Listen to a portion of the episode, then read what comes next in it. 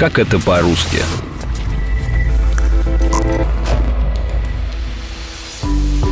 Традиция писать эпитафии существует уже множество веков, и за это время выросла в целый жанр с собственными канонами и правилами.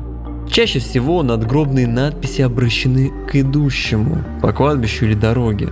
Через эпитафию покойный вступает в диалог с читателем, приглашает остановиться, узнать об умершем и подумать о неизбежном конце жизни. Считается, что первые эпитафии возникли в Древней Греции. Само слово «эпитафия» дословно переводится как «эпи» – «над» и «тафос» – «могила».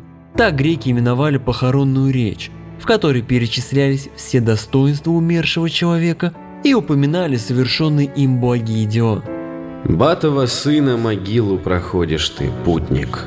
Умел он песни слагать, а подчас и за вином не скучать.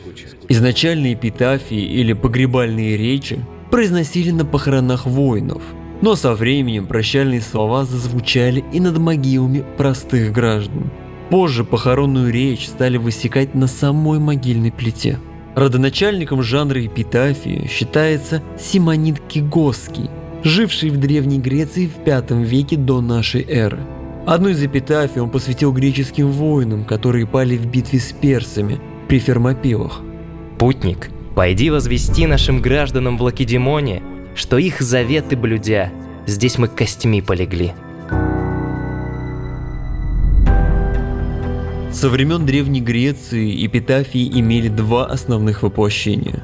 Первое – это стихотворение, написанное по поводу чьей-либо смерти, а второе – это непосредственно надгробная надпись.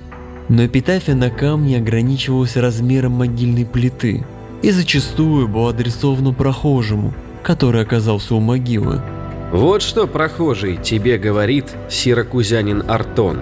Если ты пьян, никогда в бурю и в темень не ходи. Выпала это мне доля, и я не на родине милый. Здесь я покоюсь теперь, землю чужую обняв.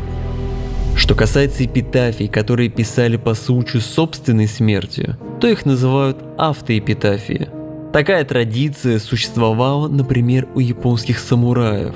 Когда воин решал добровольно уйти из жизни, он сочинял посмертное стихотворение. Под порывом весеннего ветра цветы опадают. Я еще легче жизнью прощаюсь. И все ж, почему? Традиции самураев продолжили японские камикадзе во время Второй мировой войны. Масафуми Арима, один из первых камикадзе Японии, сочинил для себя такую эпитафию – и упадем мы, и обратимся в пепел, не успев расцвести, подобно цветам черной сакуры. Со временем жанр менялся. В поздней античности на надгробных камнях писали загадки, нравоучения или описывали подвиг умершего. А вот в средневековье эпитафии скорее напоминали хвалебные оды. Например, эпитафия на могиле Никола Макиавелли, итальянского мыслителя, историка и писателя – Никакая эпитафия не выразит всего величия этого имени.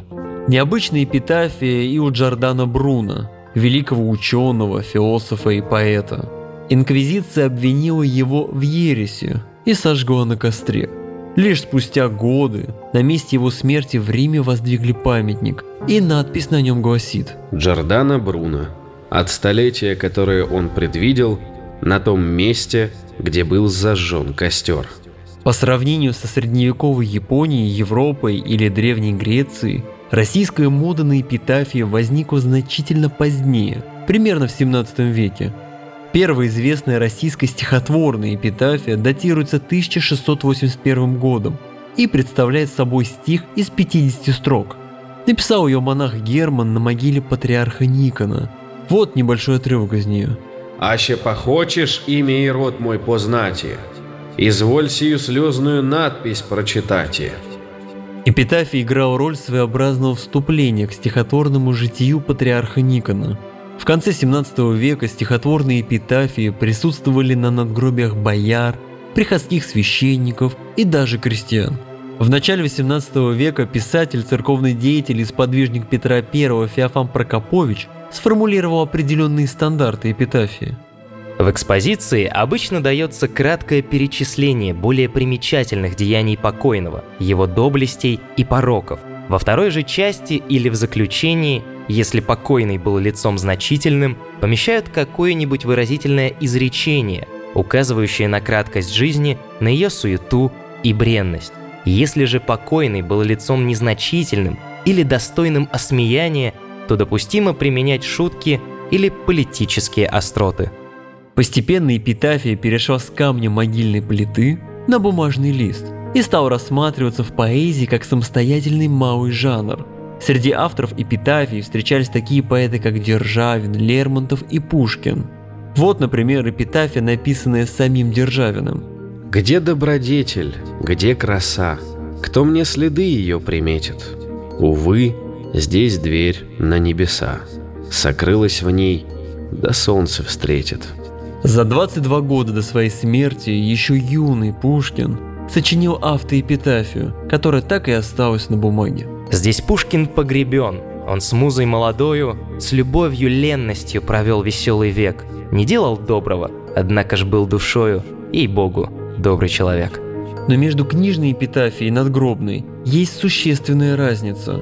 Книжный текст зачастую обращен к умершему. В то же время надпись на могильной плите как правило, адресованы к живым, но от имени умершего. Например, эпитафия с родового кладбища Салтыковых у поместья писателя Салтыкова-Щедрина. Прохожий, ты идешь, а не лежишь, как я. Постой и отдохни на гробе у меня. Сорви былиночку и вспомни о судьбе. Я дома, ты в гостях. Подумай о себе.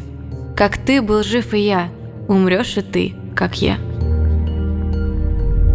А вот на могильной плите Александра Грибоедова, автора комедии «Горе от ума», высечены слова Нины Грибоедовой, его 16-летней вдовы. «Ум и дела твои бессмертны в памяти русской, но для чего пережила тебя любовь моя?» Встречались в России случаи, когда эпитафия представляла собой не стихотворение или послание от близких, а цитату человека, который жил тысячи лет назад. Например, на боковой стенке саркофага Ивана Ивазовского выгравировали высказывание армянского историка Харинаца. Родившись смертным, оставил по себе бессмертную память. Однако не каждый великий человек своего времени удостаивался эпитафии. Не получил ее и император Александр I, который скончался в возрасте 47 лет. Но Пушкин не оставил императора без внимания и сочинил строки по случаю его смерти. Всю жизнь свою провел в дороге, простыл и умер в Таганроге. Впрочем, ни у кого из правителей династии Романовых надгробных эпитафий не было. Такая традиция зародилась еще со смерти Михаила Романова. Но иногда российские монархи пробовали себя в этом жанре. Например, императрица Екатерина II иногда упражнялась в сочинении автоэпитафий. Вступив на российский престол, она желала добра и старалась доставить своим подданным счастье, свободу и собственность. Она легко прощала и не питала никому ненависти. Пощадливая, обходительная, от природы весело-нравная, с душой республиканскую и с добрым сердцем, она имела друзей. Работа ей легко давалась, она любила искусство и быть на людях.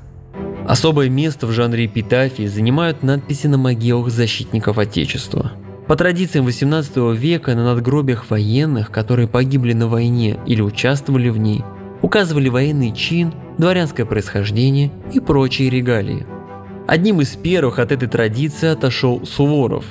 Существует версия, что после осмотра гробницы австрийского фельдмаршала Александр Васильевич обратился к руководителю своей канцелярии со словами «К чему такая длинная надпись? Завещаю тебе волю мою. На гробнице моей написать только три слова. Здесь лежит Суворов». По другой версии, такую эпитафию сочинил поэт Державин.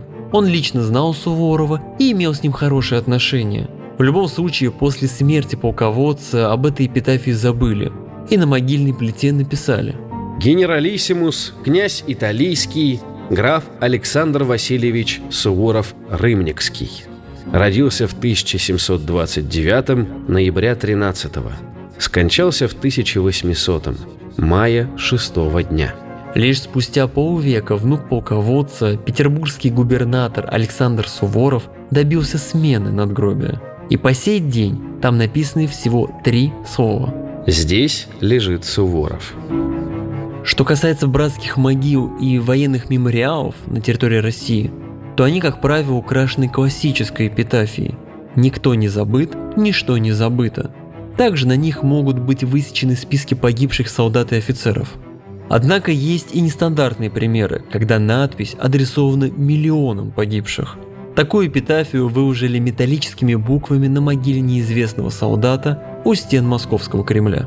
Имя твое неизвестно, подвиг твой бессмертен.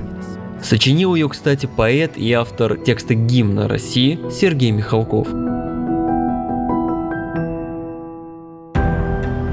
Среди текстов, выбитых на современных надгробиях в России, присутствуют японская лирика, стихи Гумилева, Цветаева, Есенина, цитаты Амар Хаяма, пара фраз из «Мастера Маргариты» и даже строки из песен Игоря Талькова и Бориса Гребенщикова. Тому, кто здесь лежит под травкой вешней, прости Господь, злой помысел и грех. Он был больной, измученный, нездешний. Он ангелов любил и детский смех. При своей консервативности жанр эпитафии не исчезает с надгробных плит 21 века и продолжает отражать культурный пласт времени. Интонация погребальных посланий медленно, но меняются, как меняются и сами кладбища, где бетонные кресты соседствуют с гигантскими стелами. Возможно, на кладбищах будущего появятся голографические изображения покойных, а эпитафии будут произносить голосом умершего. А это был эпизод подкаста «Как это по-русски». Меня зовут Артур Арушанян. Берегите себя и своих близких.